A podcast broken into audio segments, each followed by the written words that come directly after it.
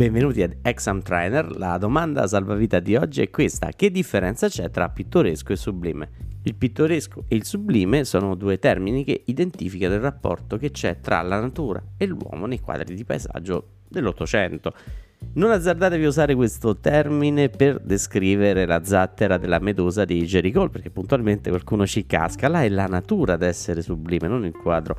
E adesso vedremo che cosa significa. Beh, intanto iniziamo a capire che rapporto c'è tra uomo e natura nel romanticismo. Poco prima di questo momento storico, diciamo fino al 1820, l'Europa era occupata col neoclassicismo, una grande razionalità che bloccava un po' tutti gli animi un po' più irrequieti. Ecco questo a un certo punto qualcuno si inizia a accorgere del paesaggio. Il paesaggio può essere rappresentato con una sorta di emozionalità. Avete presente Leopardi quando scrive L'infinito, una poesia bellissima che parla proprio di un paesaggio attraver- visto attraverso una cornice di una siepe in questo caso. Ecco, il paesaggio diventa il rapporto tra l'uomo e la natura e quindi è naturale che l'uomo incarni nel paesaggio i propri sentimenti.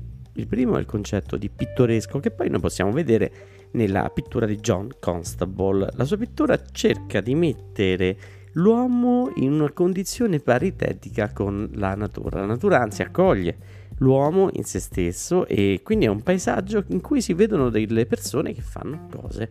Per esempio c'è un giovane che sta costruendo una barca in mezzo alla campagna inglese, c'è la cattedrale di Salisbury incorniciata da una bellissima cornice gotica fatta da un grande arco di alberi. È questo, la natura non vuole violentare l'uomo, invece è quello che succede col sublime nell'esempio della pittura di Turner.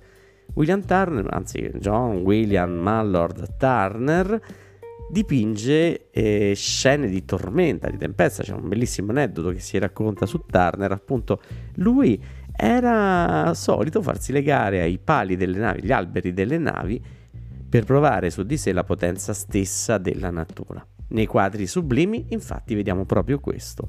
Il paesaggio non è mai un, pe- un, paesaggio calmo, ma è un paesaggio violento, potente, forte, si vedono tempeste, um, trombe d'aria, uragani, terremoti.